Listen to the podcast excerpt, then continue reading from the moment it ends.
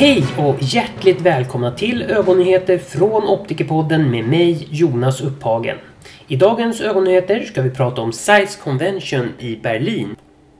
Nu har jag nyligen kommit tillbaka till Sverige efter några inspirerande dagar i Berlin där Size Convention 2019 gick av stapeln.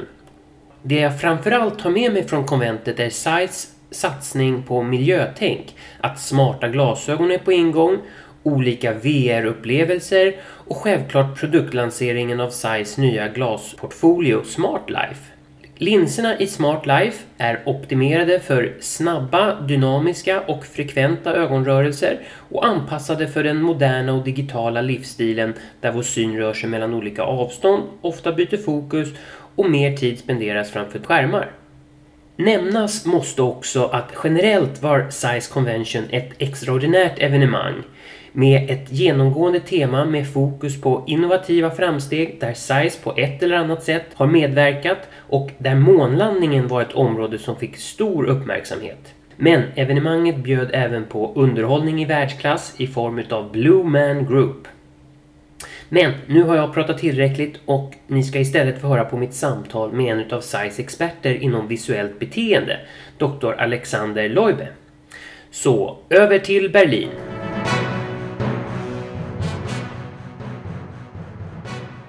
Hello and welcome to Optikerpodden, or in English, the Optometrist podcast. Today we are recording from Berlin, where Carl Zeiss Vision have invited me to a big vision convention.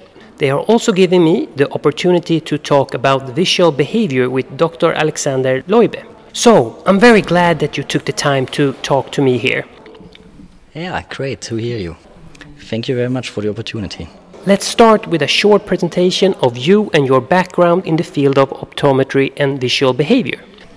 So, by training, I'm an optometrist from Germany, um, and after my uh, training, I also did a master's and bachelor studies in Jena, in the city of optics in, in Germany, and followed with a PhD in uh, vision science at the University of Tübingen.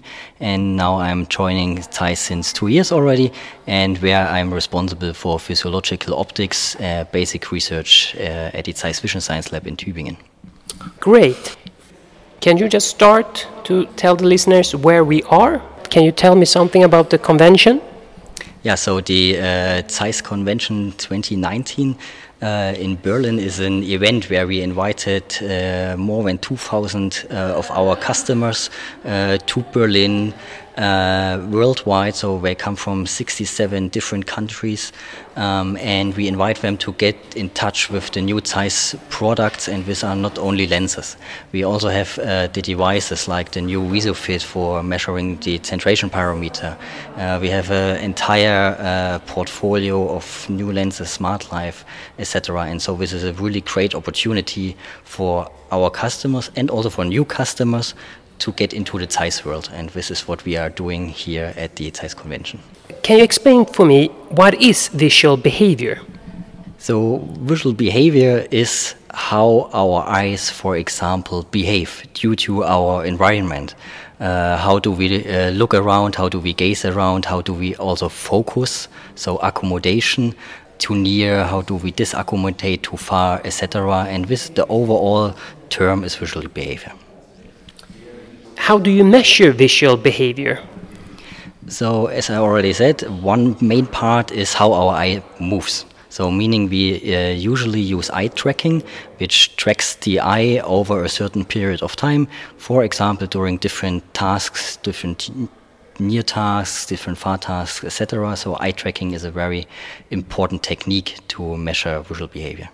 Well, for example, eye tracking uh, is used also in marketing studies because what we can measure also with eye tracking, how long you look at, you gaze at a certain position, uh, and this is what we call then attention. So you put a lot of attention if you gaze longer to something, and this is what marketing studies wants to know which products grabs your attention, and where also eye tracking, for example, is used.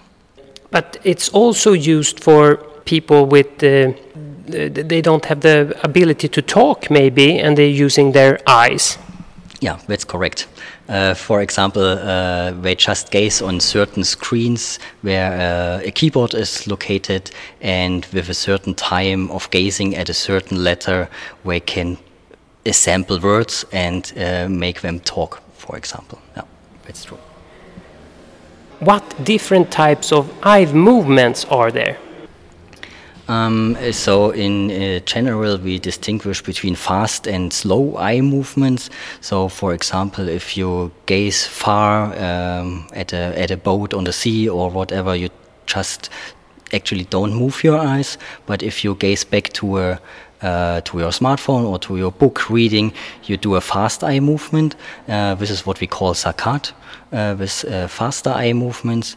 And we have also uh, tiny eye movements. So if you fixate on something, our eyes never stand still. So they are always in movement. This is what we call fixational eye movements, and where, for example, microsaccades. So there are a lot of different types to investigate in eye movements. What can be learned from abnormal eye movements? Um, well, that's a good question. so, abnormal eye movements, this is a term from that is in the scientific community not in. So, eye moves as they move, right? So, there is no normal or abnormal. What we see, for example, in uh, in reading a text, that there are specific types of eye movement pattern.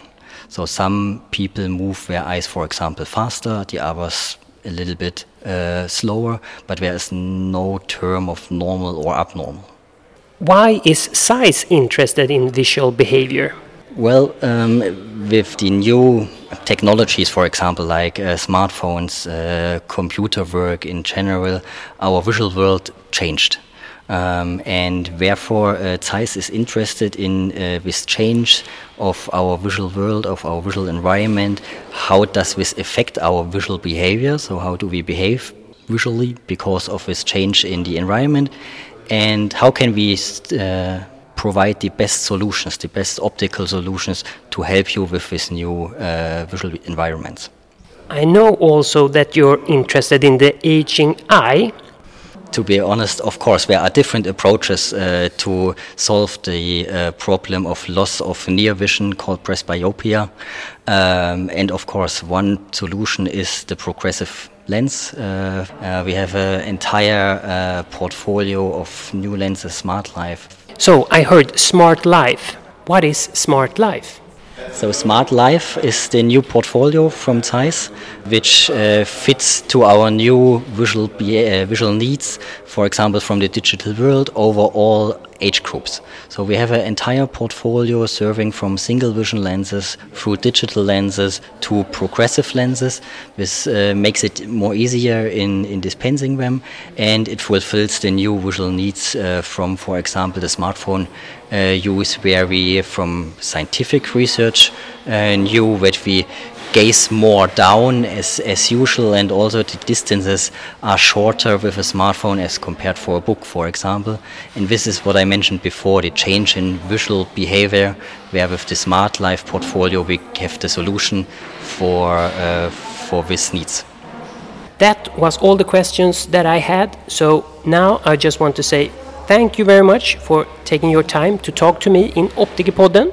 So thank you.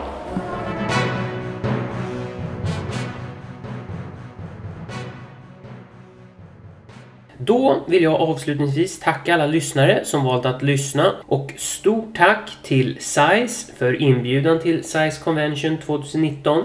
Och glöm inte att prenumerera på Optikpodden via Soundcloud, iTunes, Acast eller via Spotify så att ni inte missar några avsnitt.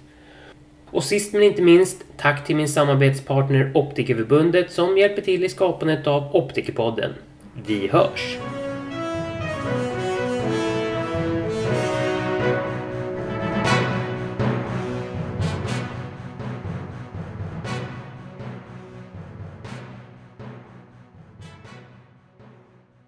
So just one last question. I hear the word smart lenses. So what is smart lenses? Um, smart Life lens. Oh, okay. Sorry, sorry. So Smart Life is the new portfolio from Zeiss.